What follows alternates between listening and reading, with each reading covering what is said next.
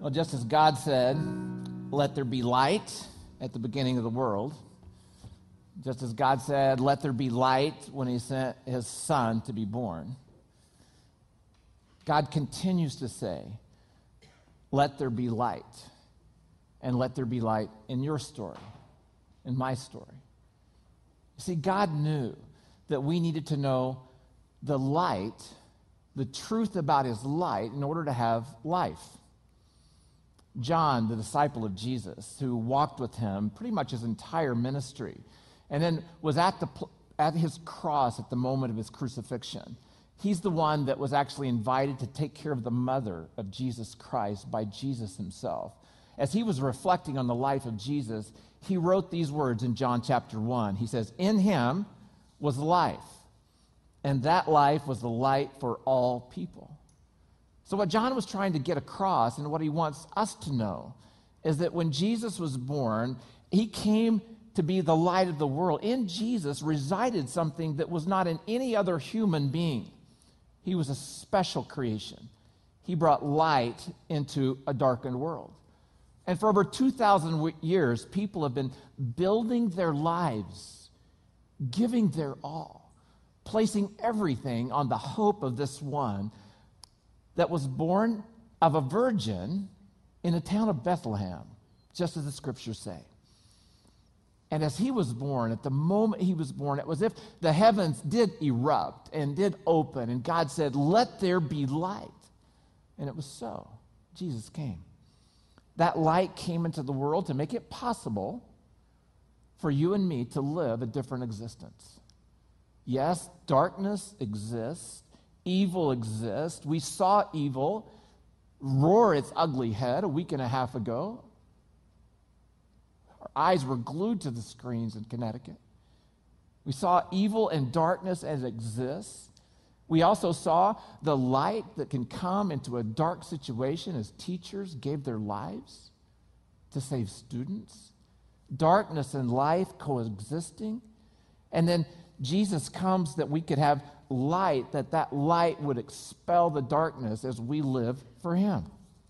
That's why he came. So, as we talk about tonight, I want to come and talk a little bit about what the light coming means to you and me, just to make it really practical, okay? What does it mean to you and me? So, I want to begin by getting you to help me, okay? Just help me a little bit.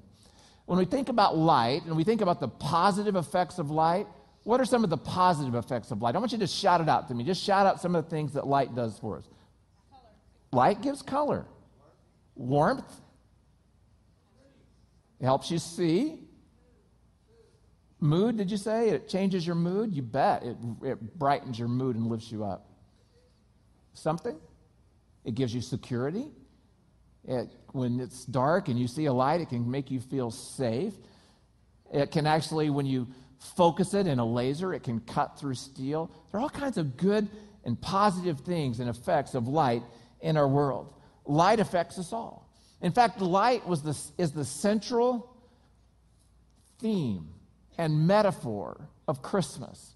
When Jesus, the prophecies of Jesus talked about in Isaiah that a light would come. When the angels came to the shepherds, the heaven split and it talked, and they had the light shown to them. Traveling mystics, they saw light and they traveled. Jesus was known as the light of the world. And we all need to know that light because darkness exists. Now, I just want to kind of give you a, a, clue about this thing about darkness. Each one of us, we're in one of three situations right now concerning darkness. Right now, we are either headed into a dark season or a dark circumstance, and we can't see it coming. We don't even know that it's around the corner. That's some of us. Some of us right now, we're in the middle of a dark circumstance or dark season. And even just coming here tonight was really a stretch for some of us because we feel as dark as this day felt. Others of us, we're coming out of that season. We're coming out of that season of darkness and we're starting to see light again. And we're just hoping for a moment of respite or renewal so that we can kind of get our feet under us again in some way. Maybe you lost a job this year. Maybe for some of you, you lost the second job this year or the third job since the Great Recession began. Some of you And this is true in my home. You've lost a loved one this year. Maybe you've received a bad health prognosis or a diagnosis in some way. Maybe you got overlooked for the promotion that you just knew would be yours. Maybe you had a child that is sick or got sick this year. Or maybe your child went south and went a little sideways and is creating a lot of chaos in your family. Maybe a family member even ended up in jail this year. And so there's all kinds of turmoil going on of that darkness. Some of you, you've watched your retirement. You know, you kind of banked all your life and put it away and you dreamed that it would hold you over until you did, you know, until you died someday and you've watched it dwindle down that now you're wondering if it's going to make it till your end. Maybe you've had a crisis in relationship and I send out an email blast every Thursday, and this week I asked for responses back from people about how this year has been for them. And it was amazing to me how many responses were about relationships that had gone south, haywire, crazy stuff happening where people were now left without a home or a place to live or all kinds of turmoil, no Christmas for them at all. Maybe it's your marriage or your family. And today, what you're doing is you're wondering does anybody really care? Does anybody care about the darkness that you're in? Well, you know what? If you don't get anything else from our time tonight, God wants you to know that He cares. God wants you to know that He understands. God wants you to know that He sees. He cares for you. And He sent His Son so that you could have light, so that you could have hope, so that you could know that there's something better and you could experience that. So tonight what I want to do is I want to talk about what would it be like to embrace the light and how would that help me in life? I'm going to cover four things. It's going to be really quick. So don't think I'm going to cover four things. It's going to take a long time. It's going to be really quick. And what I want to do is I'm going to give four examples so that you can kind of remember what we talked about tonight. But the first thing I want to talk about is this the light of Christmas reveals what I can't see. Now, I have my, ha- my handy shopping bag here. I've done my shopping. And so the first thing that represents, reveals something I can't see, is my spotlight. Okay, my, this is a million candles, so hope I don't get this down right in your eye because it hurts. I've done, I looked at it by accident. Okay, so a million candles. So you got this light. I wanted a three million, you know, but it, I couldn't get one. So we got this million candle light. And what this does is when you have a spotlight and it's dark, a spotlight reveals for us what we can't see powerful things. And Jesus came to be a spotlight to reveal to us things we can't see. Two things one, he came to reveal God to us because we can't see God. There's all kinds of crazy ideas about what God is like. I actually Googled this, Googled what is God like, and it's got lots and lots of responses uh, uh, when I was looking on, online at this. But I just, here's a couple of them. Just want to share them. I had to really, you know, look through this a lot and sift through this. But here's a couple. What is God like? I like to think of God as the sun and myself as a ray of sunlight. So really, I'm God too.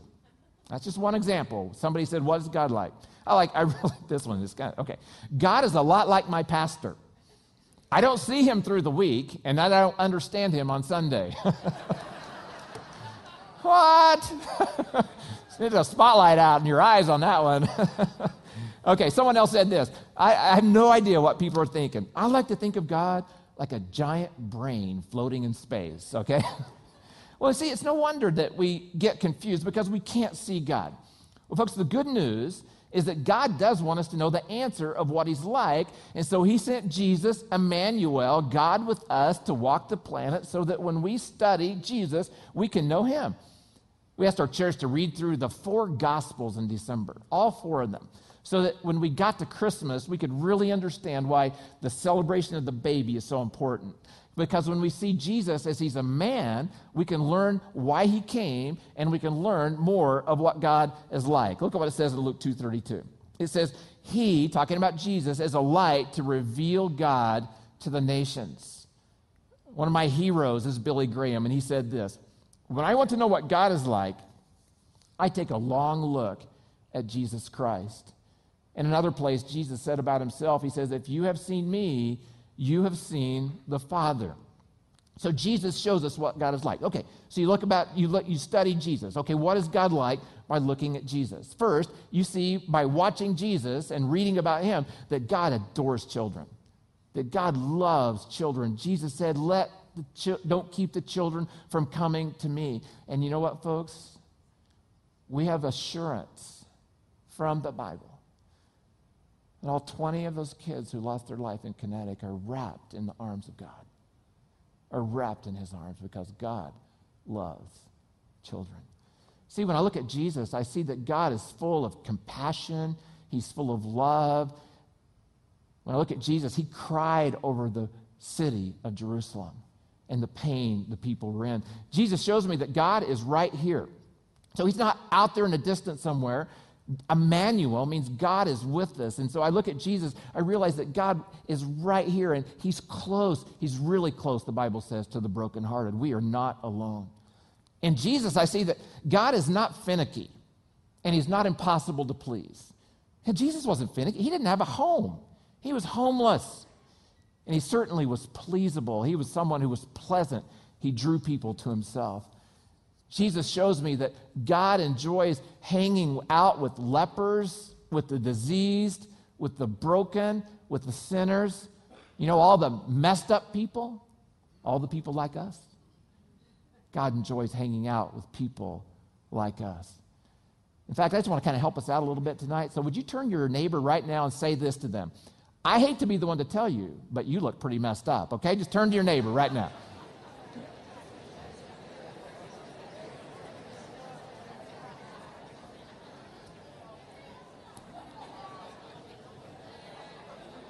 Okay, you're having too much fun. I realize with the weather, we do look pretty messed up, don't we? Trying to get here tonight, it was pretty rough. But it's just true. And you know what's one thing I love about our church? It's just a place for messed up people. And God's just trying to get us to be a little straighter, but He accepts us being messed up. When I look at Jesus, I thought this was fascinating. Someone pointed out to me a couple weeks ago. God likes to wash dirty feet. He likes to make us clean. Jesus shows me that God is not like Zeus, who's, when he gets angry, throws lightning bolts at those that he's mad at. In fact, the opposite is true. Jesus went to a cross and he took the punishment that we deserved because God loves us and wants to set us free. See, the folks, the reason that this is so important is that when we really know what God is like, we realize that we can trust Him to take care of the problems we have when we surrender ourselves to Him. Okay, first of all, Jesus, the spotlight, reveals what God is like. Second, He reveals what we are like. He shows me my heart. When Jesus came and He walked on the planet, people would see Jesus, and as they saw Jesus, they saw themselves for who they really were. Many of them rejected Jesus. Many in our world today reject Jesus because when Jesus shows them who they are, they don't want to see it and they push him away or reject him in some way. But Jesus shows us who we really are because he really cares. Look what it says in Luke 2:35. It says the deepest thoughts of many hearts will be revealed. And then Jesus says this about us. He says, Everything that is hidden will eventually be brought into the open, and every secret will be brought to light. Some of you might want to take that verse, maybe type it on your computer screen and, and put it in, uh, print it out, several of them, and then paste them and tape them in certain places. One of them would be on your computer screen itself. One of them might be on the refrigerator. One of them might be in your wallet, close to where your credit card is. One of them might be in the mirror in your bathroom as you're thinking about the words that you say in your home that people feel. We may think we do things in secret, folks. But someone told me this quote again this week, and I think it fits so well. We're only as sick as our secrets. And Jesus knows that, and He comes to show us what is on the inside so that we can be real with Him and so that He can cleanse us and He can make us whole. So, the first thing that Jesus came to do, spotlight, is to reveal things that we can't see. Second thing is Jesus showed, came to show us where to walk. So I have my flashlight out of my office. This is in case the power goes out here, in case somebody comes in, I can use this, okay? So it come, I was surprised the battery still worked when I went and got it out. Okay, so this flashlight, it shows me where to walk, and that's what a flashlight does. A spotlight shows way out, and it shows me what I can't see. A flashlight has a limited scope, so it really kind of shows me only what's ahead for a little bit and the steps I take. So Jesus comes as the guide to show me where to step. Look at what it says in John 8 12. Jesus says about himself. He says, I am the light of the world. If you follow me, follow me where I guide, you won't have to walk in darkness because you will have the light that leads to life. One of our favorite family memories uh, Kim and I love to laugh about this, especially because it's on me and my expense, okay?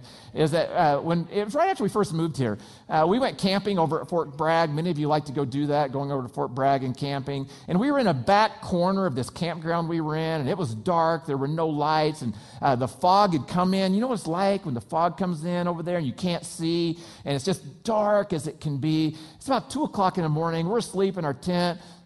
I had to do business, okay? So I, I said, okay, I got to get out. So I my sleeping bag, and I'm making all kinds of noise because, you know, guys, we like everyone to know what we're doing, you know, so making all kinds of noise. And then I go to my tent and I pull the tent up, and I stepped out without two things I desperately needed. One was a flashlight, and the other one was my glasses. And so I stepped out into the dark. You know, I'm doing pretty well. I'm just, you know, doing along, going, going to do my business. And then Kim hears a, ah, thud. Oh, groan like that. She didn't come to rescue me, but she heard all that. And what had happened is, is that as I'd slipped out to the tent to go where I was going to go, is that uh, someone had cut a tree down and they left a stump about this high. And so as I'm walking along, I kicked that stump with my shin fell to the ground with a thud. Lucky I didn't break anything. But what happened is there was a gash in my shin almost to the bone. And it was really bad. It got infected. The rest of our vacation, we're in and out of drugstores trying to figure out, get rid of this infection I have. I have a scar to this day to make, to help me remember the Ron, when you go out in the dark, you need a light. You need a flashlight to take with you. Here's the deal God sent Jesus to be a light for us because when we walk without Him, we are really walking in darkness. And we need Him to be our light. In the series that we just finished, we talked about the Bible and we talked about the power of the Bible. And we said, the Bible is like a lamp to my feet, it's a light to my path. And when I go to the Bible, when I go to God's Word, He really has printed everything there for my benefit, it's for my good. You know, doesn't work sometimes to ask Siri. Doesn't work to go to Google, Google Maps every time. But when I go to the Bible, God guides me. And Jesus came as the light to be my guide. Third thing is this, as we look about, as we think about why Jesus came and the light that he is, is the light of Jesus helps me overcome my fear. Now, I had to work really hard for this one about how you would remember this. But when I was thinking about the light that helps me overcome fear, I thought of a nightlight. Now, we're a nightlight kind of family, and so we have nightlights in our home. And this is actually from our kitchen, uh, and it's our little snowman nightlight. And so when you have a nightlight, you leave it on so that one, you can kind of see around, but also because when your children were young, and many of your children and so that they would you know they would wake up at night or it help them go to sleep because they realized that if they woke up and heard a noise that the boogeyman wasn't there you know? And so this nightlight could give them courage and help them not be afraid. And jesus came. Because folks we live in a world with a lot of fear. And honestly there's a lot of things to be afraid of. But when he came he says you don't have to fear you can trust me because I'm the light of the world. In fact, look at what the angels said. This is in, uh, so familiar to us as the Christmas story. It says, That night there were shepherds staying in the fields nearby, guarding their flocks of sheep. Suddenly, an angel of the Lord appeared among them, and the radiance of the Lord's glory surrounded them. They were terrified. But the angel assured them, Don't be afraid. Now, we talked about this statement last week. We said that's the sta- standard angel line, okay? When they come and you see an angel, they're not these little cute, cuddly, chubby things, okay? They're angels, if you study angels, they're huge, dynamic, massive creatures. And so when they come, and especially when they come like these angels came, it would create fear in us. So their first line is don't be afraid, don't be afraid, because I bring you good news that will bring great joy to all people. The Savior, yes, the Messiah, the Lord, has been born today in Bethlehem, the city of David. I'm not sure if you're aware of this, but 365 times in the Bible, it says, Do not be afraid, do not fear, do not let fear rule in your heart, don't let fear paralyze you. Have courage. And Jesus came to light up our night and remind us that no matter how we're feeling, because fear is a feeling, no matter how we're feeling, that He is with us and we don't have to be afraid. Now, I knew we'd have kids with us tonight, so I wanted to, you know, talk to kids, and also I think that all of us will be able to understand this as we do it. But I'm going to read a story to us. It's called Can't You Sleep, Little Bear? How many of you read this to your kids or had it read to you? Not that many in this crowd, but several people did. Uh, well, this is the DVD version, just so you know. Uh, and so, the Can't You Sleep Little Bear. And I want to read this to us because it really helps us to understand what we're talking about. I had a friend who was talking about reading this book to his kids, and he says it never failed. Every time he would read this book, by the time he was finished, they'd be fast asleep. So, I'm going to read it, and I hope it doesn't put you fast asleep, okay? Here we go. During the day, we're going to have pictures for you too, by the way. During the day, Big Bear plays with Little Bear in the sun and snow.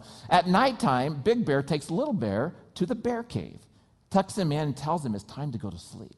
But Little Bear can't sleep. Little Bear is wide awake. Big Bear pads over his bed and says, Can't you sleep, Little Bear? No, I'm scared. Why are you scared?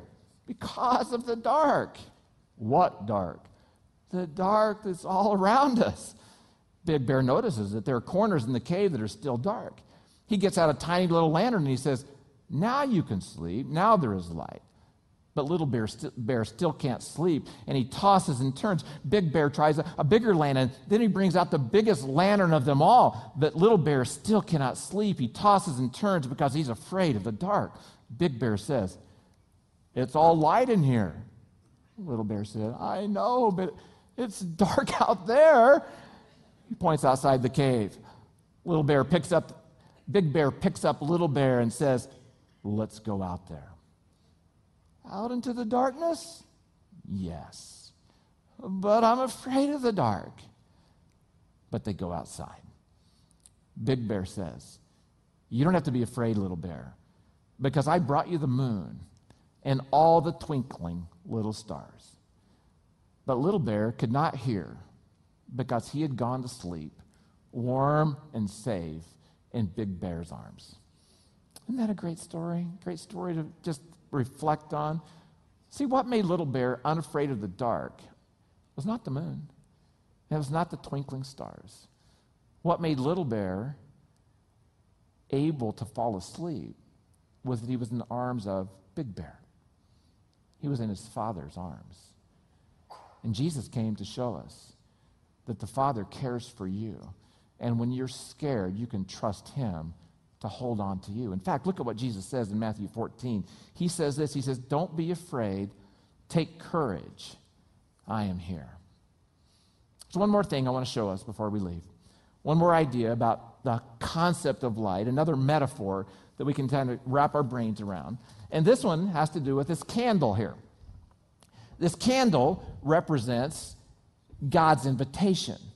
It represents intimacy with Him as we come to Him. And so, a candle, when we light this, I think I can light it. There we go. We light this candle.